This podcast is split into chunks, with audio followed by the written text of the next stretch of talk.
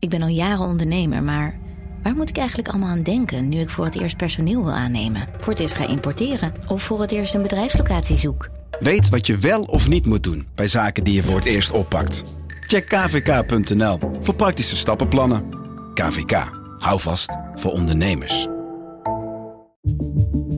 Vanaf de redactie van NRC het verhaal van vandaag.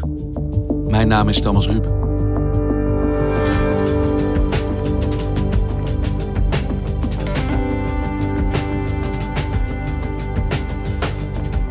Onze wereld is de afgelopen tijd gekrompen. Noodgedwongen ervaren velen van ons hoe het voelt om afgezonderd te zijn. Alleen. Sommigen misschien zelfs voor het eerst. NRC-redacteur Gemma Venhuizen koos daar afgelopen zomer zelf voor. Ze trok de bergen in met een tent, wat lucifers en de vraag... leren we onszelf echt beter kennen zonder anderen in de buurt?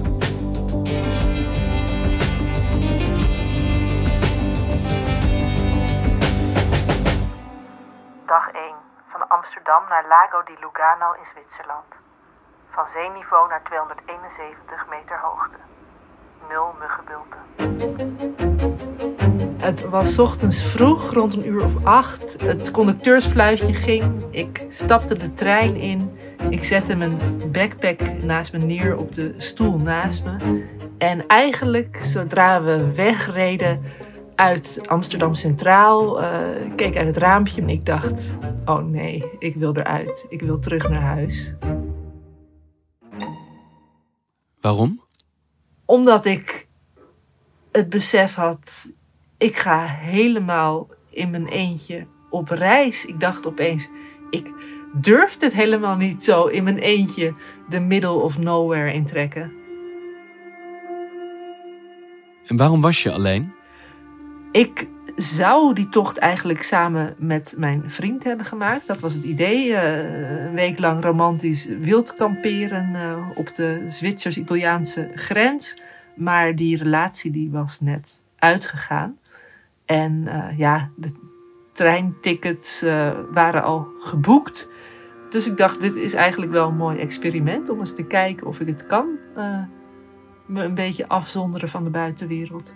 En waar denk je dat dan toch die twijfel, of misschien wel een beetje angst zelfs vandaan komt? Omdat uh, ik me nooit eerder zo moedwillig had afgesneden van elk menselijk contact. Weet je, ik had eigenlijk best wel veel in mijn eentje gereisd al. Ik was een keer een half jaar naar Nieuw-Zeeland gegaan. Ik was naar Alaska, Groenland, uh, Siberië. Weet je, dat zijn ook wel afgelegen plekken. Maar nu was het doel, of was het uitgangspunt ook anders. Um, ik had nu ook echt als doel om dit in mijn eentje te gaan doen. Ja, een soort ballingschap waar misschien meer mensen op dit moment in zitten.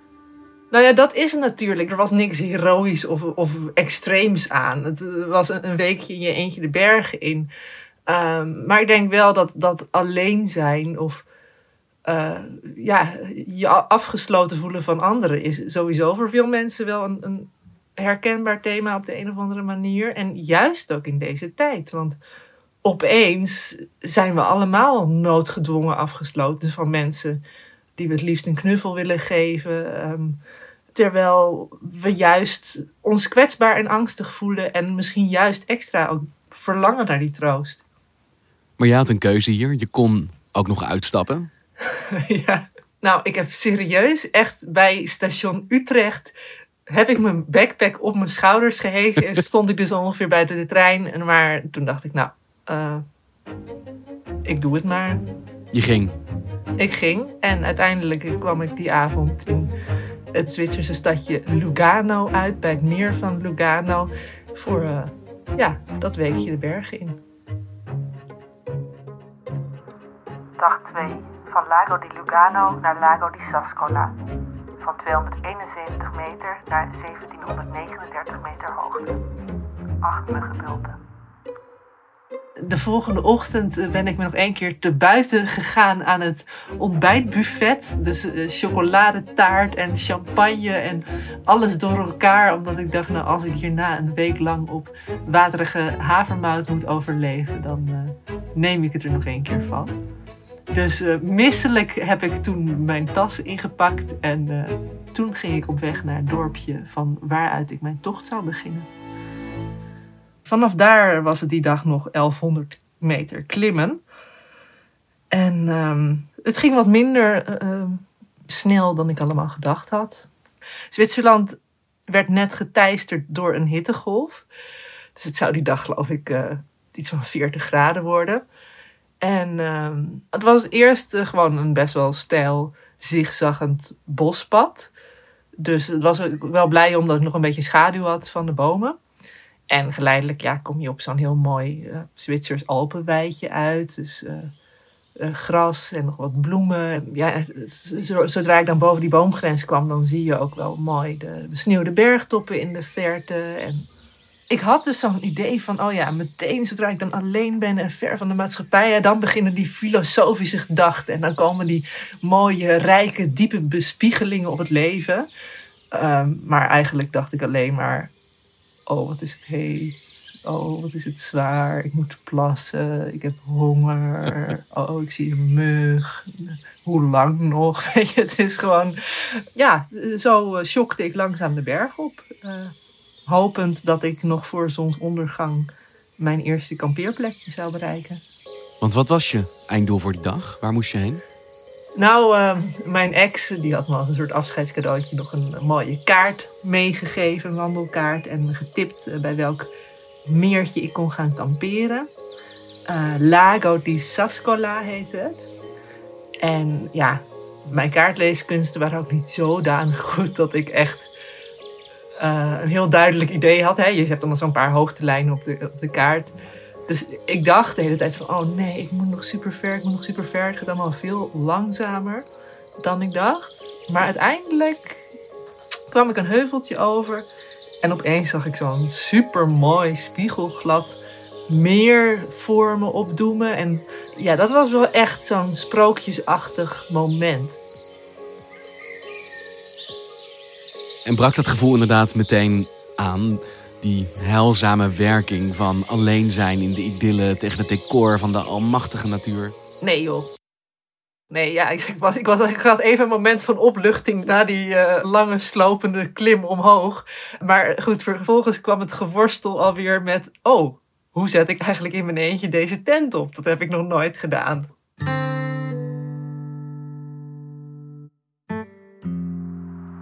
Dag 3. Van Lago di Sascola naar Lago di Sascola.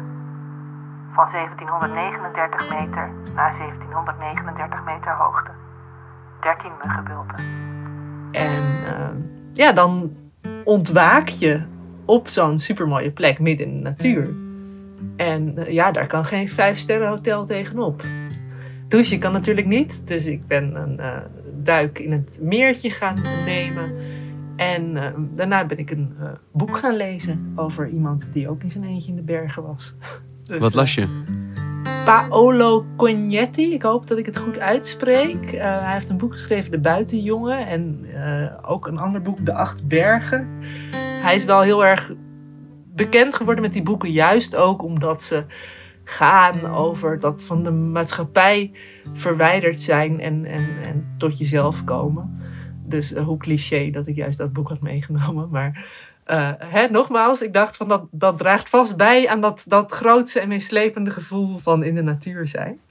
Ja, het is er ook een geliefd onderwerp van de literatuur. Jezelf terugtrekken, afzonderen van de maatschappij, de natuur in en dan eigenlijk tot je ware zelf komen. Ja, dat is uh, al eeuwenlang natuurlijk. Maar in al die boeken wordt het steeds de hele tijd zo van: oh, de mensen of de maatschappij is het probleem ik trek er weg en, en, en, en dan word ik gelukkig. Of dan, dan vind ik mezelf weer. En... Ja, het is een beetje het idee van afzondering is niet beperking, maar het is bevrijding. Uh, voelde dat voor jou ook zo daar, alleen aan dat meertje? Uh, nou, het is heel prettig om even niet de voortdurend keurende blik van de maatschappij op je gericht te hebben. Zeker als je iemand bent die veel gaat piekeren over van, oh, zeg ik niet iets stoms? Of uh, wat voor indruk maak ik op iemand anders? Als je eenmaal in je eentje in de vrije natuur bent, dan, um, uh, dan wordt het leven zo lekker overzichtelijk. Dan is het, zijn dat die primaire basisbehoeften die ertoe doen. Ik was op een gegeven moment was ik echt als een soort achtjarig kind aan het rondhuppelen en, en springen en, en dansen. En eh, dat kind hervond ik weer een beetje. Weet je, dat ik opeens een beetje hutten ging bouwen. En in die zin had het ook wel iets bevrijdends. Dat ik dacht van, oh, ik hoef even geen collega of vriendin of weet ik veel wat te zijn. Of volwassene. Ik mag gewoon even doen wat ik wil. Wild plassen, naakt zwemmen, weet je. Eh, Niemand doet je wat. Geen medemens betekent geen regels. Nou ja, en- ik denk dat het dan te vaak wo- wordt doorgetrokken naar geen regels. Dus geen problemen of geen moeilijkheden. En het, het is ook een soort vlucht. Dus je kunt even doen dan alsof het volwassen leven, alsof of de regels en de buitenwereld niet bestaan. Maar als ik maandenlang daar op die berg had vertoefd, dan was dat de hele tijd eh, rond het meer huppelen en ehm, mijn innerlijke kind herontdekken misschien ook wat saai geworden. En was je echt alleen? Ja, die dag was ik echt alleen. Ik heb helemaal geen eh, mens gezien. En ja, toen heb ik s'avonds nog even wel naar de sterren zitten kijken. En ik heb die nacht eigenlijk heerlijk geslapen. Dag 4 van Lago di Sascola naar Lago d'Alsasca. Van 1739 meter naar 1857 meter hoogte. 16 muggenbulten. Ja, de volgende ochtend werd ik wakker van echt een enorm ronkend geluid. En dat was wel gek, juist hè, in die stille natuur. Toen zag ik dat er een helikopter in de buurt eh, aan het landen was. En toen ben ik heel erg eh, stil in mijn tentje blijven liggen. En hopen dat er niemand zou komen. En gelukkig na een half uur of zo, toen verdween die helikopter ook weer. Maar eh, later zag ik wel dat er opeens mensen, die waarschijnlijk door de helikopter waren afgezet, aan de overkant van het meer liepen. En toen merkte ik opeens dat ik toch al een beetje vervreemd was van de mensen. Dat ik die dag daarvoor had ik zodanig die vrijheid geproefd. Dus ik, eh, ja, ik heb me achter een boom verstopt tot ze weer weg waren. Je hebt je echt verstopt. Ja, zo goed als zo kwaad anders. Dan, dan eh, schrijft de, de beleefdheidsnorm toch voor dat je, juist als je mensen op zo'n afgezonderde plek tegenkomt, dat je wel even met ze gaat praten. Ja, je kan niet doen alsof je ze niet ziet, dan denk ik. Nee, nee. Dus, eh, maar goed, uiteindelijk eh, gingen ze weer weg en was ik weer alleen. Maar 48 uur en je bent eigenlijk sociale interactie al zo'n beetje verleerd. Zo makkelijk gaat dat dus, hè? Ja, dat het, eh, kan het ook heel makkelijk, eh, kun je ontwend raken ehm, van de maatschappij, denk ik. Of ik in ieder geval.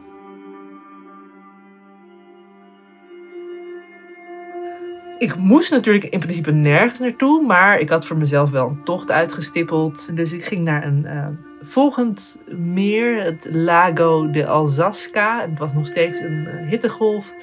En op het moment dat ik wegging, was het best wel een emotioneel moment. Juist omdat het plekje me zo een beetje al had verzoend met mezelf. Eh, ja, toen ik wegging, dacht ik wel, ik hoop dat ik hier ooit nog terugkom. Eh, tot het iets later op de dag was en ik weer verder ben gaan lopen. En toen kwam ik wederom bij een heel mooi meertje. En eh, ja, daar heb ik mijn tent weer op gezet. En hield dat euforische gevoel dat je bij dat eerste meertje ontdekte aan? Nou, sterker nog, ik denk dat juist bij dat tweede meertje dat ik, dat ik opeens zo'n gevoel had van hé, hey, ik kan dit. Weet je, dat, eh, het voelde echt alsof ik dat, dat monster van alleen zijn, want dat was het toch wel een beetje, dat ik dat had overwonnen. Dat ik opeens besefte ik weer van hé, hey, ik kan in mijn eentje zijn. En ehm, ik vind het ook eh, in zekere zin leuk om in mijn eentje te zijn. Maar tegelijkertijd was er nog een soort tweede realisatie. Dat wat ik deed, en waardoor het ook lukte, denk ik. Ik verkeerde natuurlijk eigenlijk maar in een soort schijneenzaamheid. Want ik vond het op dat moment heel fijn om alleen te zijn. En het ging allemaal goed. En boven verwachting, enzovoort, enzovoort. Maar al die tijd werd ik me er ook weer bewust van. Van hé, hey, ik heb thuis nog heel veel leuke, liefdevolle mensen. Die om mij geven en op mij wachten. En dat was op die berg ook wel een beetje het dubbele hoor. Want ik stond daar zo mooi bij dat meer. En het was me zelfs gelukt een soort klein kampvuurtje aan te maken. En er vloog ergens nog een vleermuisje over. En die avond voelde ik, voelde ik me dus heel dankbaar en sterk. En met dat gevoel ging ik ook slapen. Maar de volgende ochtend veranderde het wel een beetje. Dag 5. Van Lago di Sascola naar de bewoonde wereld. Van 1857 meter naar 800 meter. 19 muggenbulten. Die ochtend werd ik wakker met een eh, geluid van een hijgende man buiten mijn tent. En ik dacht van nou, jongen, jongen, is er nou toch in the middle of nowhere nog een of andere griezel eh, die hier op eenzame vrouwen aan het wachten is? Maar En? ik was inmiddels zo dapper geworden of zo roekeloos. eh, dat ik toch mijn tent op een kleine kie ritste. En toen zag ik een, een man in glimmend geel lycra buiten staan. Echt zo'n hardlooppakje. Ik kwam naar buiten en ehm, hij eh, sprintte gauw er weer vandoor. En in de minuten daarna kwamen er opeens nog allemaal mensen die berg oprennen. En bleek ik mijn tent langs het parcours van een bergmarathon te hebben geparkeerd. Dus De Maar- samenleving kwam even in een stoet jouw wereld binnengestormd. Ja, ja, het was echt een file lopen daar op die berg opeens. En, ehm, maar het grappige was dat eerst dacht ik nog een beetje van... moet ik nou hè, mijn, mijn, mijn heilige stilte gaan verbreken voor deze mensen? Maar na een tijdje dacht ik, ja, hallo, ze verdienen ook wel wat aanmoediging en zo. Dus bij elke persoon die langskwam ging ik steeds vrolijker klappen en juichen en hallo zeggen. En ontstond er ook een hele leuke interactie ik, ben, ik was het nog niet ontwend. En dat was ook wel een opluchting. Nou, uiteindelijk eh, ging de laatste Italiaan eh, kwam ook eh, voorbij. En ehm, toen ben ik eh, toch maar mijn ontbijt gaan opeten en zo. Net als die voorgaande dagen. Maar het gekke was, ik denk dat het de combinatie was van dat, dat voldane gevoel van de avond ervoor. En de ontmoeting met die hardlopers op deze ochtend. Dat ik opeens dacht van ja, het is wel mooi geweest zo. Ik bedoel, dat wat ik mezelf wilde bewijzen, of dat wat ik wilde uitvinden eigenlijk, of ik alleen kon zijn, had ik voor mezelf wel uitgevogeld. Dus besloot ik eigenlijk om mijn, mijn tocht in mijn eentje voortijdig af te sluiten. Ja, want je zou En- zeven dagen wegblijven. Ja, ja. En, en zelfs dat klonk dus al niet als zo'n prestatie. En uiteindelijk zijn het dus eh, nou, krap vijf dagen geworden. Maar ik had ook zo'n zin in gewoon een koud biertje. En ik wist dat er een berghut in de buurt was. Ehm, en op dat moment was het gewoon naar die berghut en dat biertje drinken. En even een praatje maken met de waardin.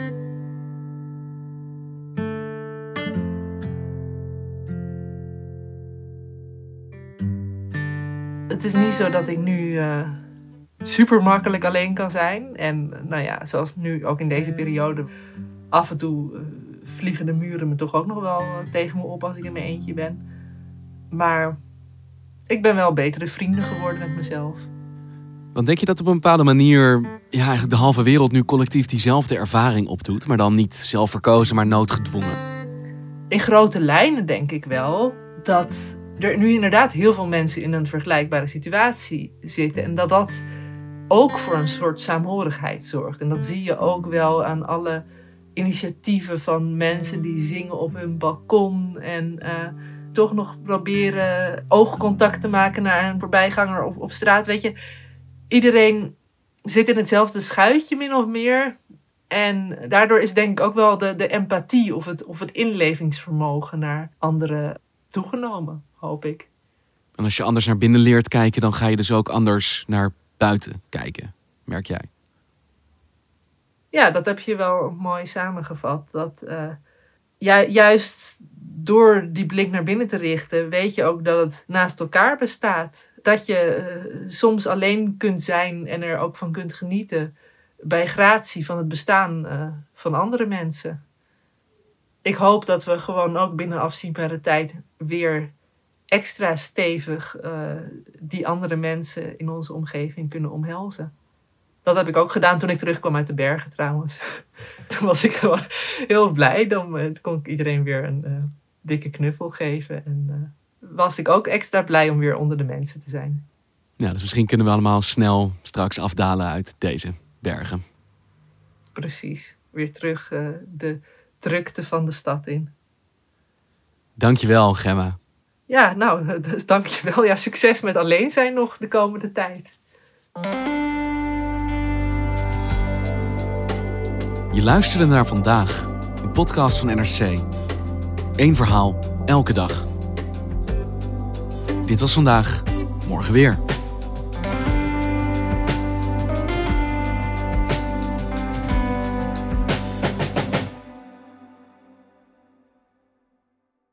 Technologie lijkt tegenwoordig het antwoord op iedere uitdaging. Bij PwC zien we dit anders. Als we de potentie van technologie willen benutten, kunnen we niet zonder een menselijk perspectief. Human-led, tech-powered noemen we dat. Ga naar pwc.nl.